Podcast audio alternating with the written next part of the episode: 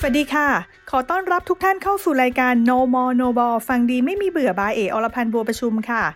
ทุกทีเราจะเคยได้ยินกันว่าจะลงทุนใน IMF กันเท่าไหร่ยังไงดี แล้วก็ S S F เนี่ยจะทำยังไงกันดีไม่ให้เกินสิทธิ์นะคะ หรือจะต้องลงทุนยังไงฝัดฟูนเท่าไหร่ให้เหมาะสมกันบ้าง คราวนี้สำหรับใครที่มีเงินสะสมในกองทุนสำรองเลี้ยงชีพค่ะ หรือว่า PVD กับบริษัทที่ตัวเองทำงานอยู่ และต้องการลงทุนในกองทุนรวมเพื่อการเลี้ยงชีพ IMF ด้วยนะคะ จะลงทุนเท่าไหร่ยังไงให้เหมาะสมวันนี้เอมีเทคนิคมาแนะนำกันค่ะ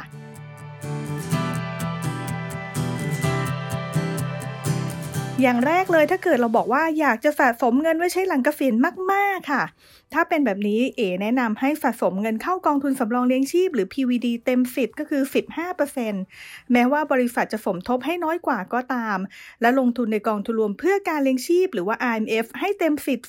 30%ค่ะโดยการลงทุนทั้ง 2 ประเภทรวมกันแล้ว สามารถนำไปลดหย่อนภาษีได้ไม่เกิน 5 0 0แสนบาท ที่แนะนำให้ลงทุนเต็มสิทธิ์ก็เพื่อให้มีเงินเก็บไว้ใช้หลังเกษียณมาก ๆ หน่อย แต่ก็อย่าลืมนะคะว่า ถ้ามีเวลาลงทุนนานเป็น 10ถึง20 ปีแบบนี้ค่ะ แนะนำให้เลือกนโยบายลงทุนในสินทรัพย์เสี่ยงมากหน่อย อย่างเช่น นโยบายลงทุนในหุ้นไทย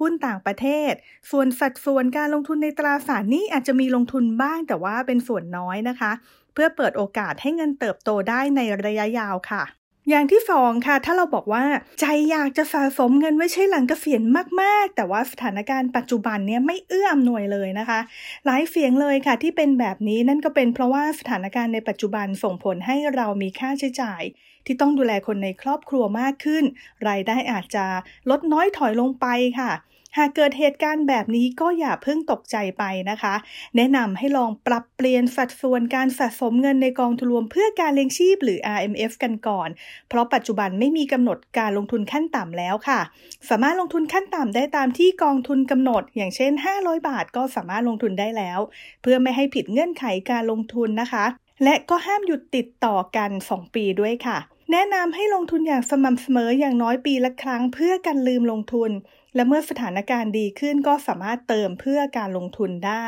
ส่วนการลงทุนในกองทุนสำรองเลี้ยงชีพนั้นโดยทั่วไปแล้ว จะให้สิทธิ์เปลี่ยนแปลงจำนวนเงินสะสมได้ปีละ2ครั้งก็คือช่วงทุกกลางปีและก็ปลายปี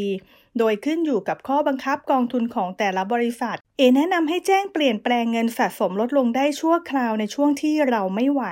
แต่ไม่ควรน้อยกว่าเงินสมทบที่บริษัทสมทบให้นะคะ อย่างเช่น บริษัทสมทบให้ 5%ก็ควรจะสะสมอย่างน้อย 5%ขึ้นไปค่ะ เพื่อให้มีการสะสมเงินไว้ใช้หลังเกษียณไว้บ้างนั่นเองอย่างที่ 3 นะคะ ถ้าเกิดใครบอกว่านโยบายกองทุนสำรองเลี้ยงชีพที่มีอยู่เนี่ยไม่หลากหลายเลยนะคะ ในกรณีแบบนี้จริงๆ แล้วก็คือขึ้นอยู่กับคณะกรรมการกองทุนสำรองเลี้ยงชีพของบริษัทเราที่เลือกนโยบายกองทุนสำรองเลี้ยงชีพให้กับพนักงานค่ะ อาจจะมีไม่หลากหลายมากนักทำให้ไม่ตอบโจทย์การลงทุนของบางคน เช่น อายุตัวเองเนี่ยยังน้อยอยู่มีเวลาลงทุนได้นาน ต้องการลงทุนในกองทุนที่มีความเสี่ยงสูง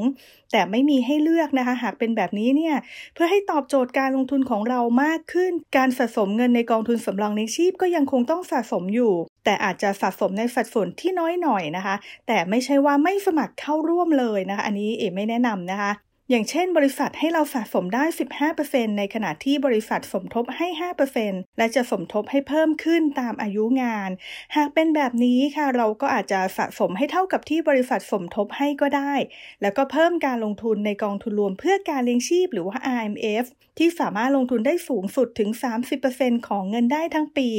ซึ่งเมื่อรวมกับการลงทุนในกองทุนสำรองเลี้ยงชีพ แล้วก็ประกันชีวิตแบบบำนาญแล้ว เมื่อนำไปลดหย่อนภาษีต้องไม่เกิน 5 0 0 0 0 0 บาท เพื่อให้นโยบายการลงทุนเหมาะสม และก็สอดคล้องกับตัวเราให้มากที่สุด ซึ่งการเลือกวิธีนี้นะคะ แนะนำให้ลงทุนในกองทุนรวมเพื่อการเลี้ยงชีพหรือว่า IMF เป็นแบบ DCA ค่ะ ก็คือมีการลงทุนอย่างสม่ำเสมอทุกเดือนทุกเดือนนั่นเอง เพื่อไม่ให้พลาดโอกาสในการลงทุนค่ะ ไม่ว่าจะเลือกลงทุนในกองทุนสำรองเลี้ยงชีพ PVD หรือกองทุนรวมเพื่อการเลี้ยงชีพ IMF ในสัดส่วนเท่าไหร่ นโยบายการลงทุนเป็นอย่างไร ก็อย่าลืมว่าการลงทุนในกองทุนทั้งสองประเภทนี้ช่วยให้เรามีเงินเก็บไว้ใช้หลังเกษียณ ดังนั้นหากดูแล้วเรามีความจำเป็นทางการเงินจริง ๆ ก็สามารถปรับเปลี่ยนสัดส่วนการลงทุนได้ และเมื่อสถานการณ์ทางการเงินดีขึ้น ก็ปรับเปลี่ยนการลงทุนเพิ่มขึ้นให้เต็มสิทธิ์ได้ทั้งสองกองทุน ส่วนใครที่ไม่มีกองทุนสำรองเลี้ยงชีพ PVD ก็ลงทุนด้วยตัวเอง วางแผนจัดการลงทุนเองผ่านกองทุนรวมเพื่อการเลี้ยงชีพ IMF เลือกนโยบายกองทุนให้เหมาะสมกับตัวเอง เหมาะสมกับระยะเวลาการลงทุนและความเสี่ยงที่ตัวเองรับได้ เทคนิคการลงทุนที่ดีก็คือต้องลงทุนอย่างสม่ำเสมอ เพื่อสร้างวินัยให้กับตัวเอง และเพื่อเหลือเงินไว้ใช้หลังเกษียณค่ะ แล้วพบกันใหม่ครั้งหน้ากับ No More No Ball ฟังดีไม่มีเบื่อบายเออรพันธ์บัวประชุมสำหรับวันนี้สวัสดีค่ะ